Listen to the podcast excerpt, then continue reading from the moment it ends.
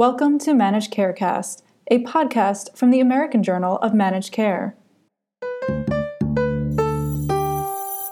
Stents may offer no more value than drugs for some heart patients. A ban on flavored tobacco products gains momentum. And most American families struggle with social factors that impact health.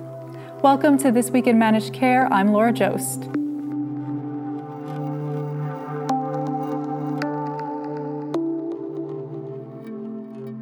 Patients with stable heart disease may do just as well with medication as they do with stents or bypass surgery, a landmark study has found. The $100 million ischemia study presented last weekend at the American Heart Association Scientific Sessions in Philadelphia found that medication offered a slight benefit over the first six months, while invasive therapy showed a benefit at the four year mark.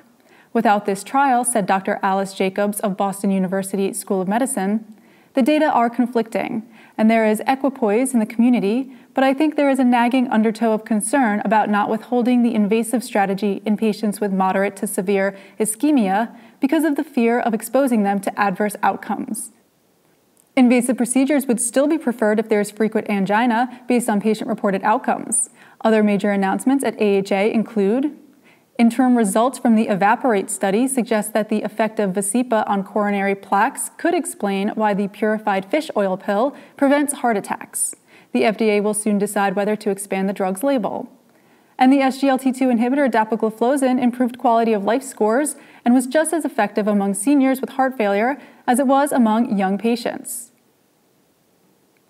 Measures to curb the teen vaping epidemic passed the House Energy and Commerce Committee this week, with the lawmakers taking steps that go beyond President Trump's proposed flavor ban. The House bill would do the following ban all flavored tobacco products, increase the legal buying age to 21, and ban online sales. The vote came the same day the American Medical Association called for a complete ban on electronic cigarettes and vaping devices in light of lawsuits against Juul for targeting teenagers. Said AMA President Dr. Patrice Harris It's simple. We must keep nicotine products out of the hands of young people. Most U.S. families struggle with at least one social factor that affects their health, according to a new survey. 65% of parents with a child under age 18 have barriers to optimal health, said the report commissioned by Nemours Children's Health System. Like most health systems, Nemours is calling for changes to payment systems so that health systems are rewarded for actions that improve health rather than treat disease.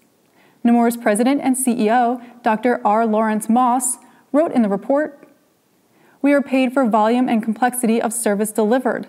This misalignment of incentives means that keeping children healthy and out of the hospital is financially unsustainable. Dollars must be shifted to give parents resources to raise healthy children, he said. The survey found 32% skipped a medical appointment because they couldn't afford it or had no transportation. 30% had trouble paying for medicine. 23% worried about running out of food. And 17% had trouble finding affordable childcare. A new study finds that both families and healthcare professionals need more education on the benefits and limits of precision medicine trials. The study in the Journal of Clinical Oncology discussed how children can sometimes benefit from complex treatments, but their parents may have little understanding about genomics and not grasp what the trial is designed to do. The authors wrote Parents often have high expectations regarding the potential therapeutic benefit for their child. These high expectations may be misconstrued as misunderstanding the trial's primary objective, but often are associated with parents' hope of tumor response. Even when parents know that their child is unlikely to benefit, they may still hope that an effective treatment will be identified. Authors interviewed parents involved in the Target pilot study to treat pediatric tumors. In two thirds of the cases, the children who had taken part in the trial had died at the time of these interviews. And the interviews made it clear that the most parents still had minimal understanding of the purpose of the trial. The authors concluded Supporting families to better understand the benefits and limitations of precision medicine will be critical to enhance satisfaction with their child's care and reduce potential negative psychological outcomes. Easy to understand educational resources in multiple languages explaining the main concepts of precision medicine trials are needed. Finally, this month's issue of the American Journal of Managed Care features a lively debate over the issue of value assessment. Authors led by Dr. Anirban Basu of the Choice Institute ask how heterogeneity in populations can be better reflected in value assessments, while Dr. Steve Pearson of the Institute of Clinical and Economic Review responds that the nature of these assessments mean that they can never account for all population differences. For all of us at AJMC, I'm Laura Joszt. Thanks for joining us.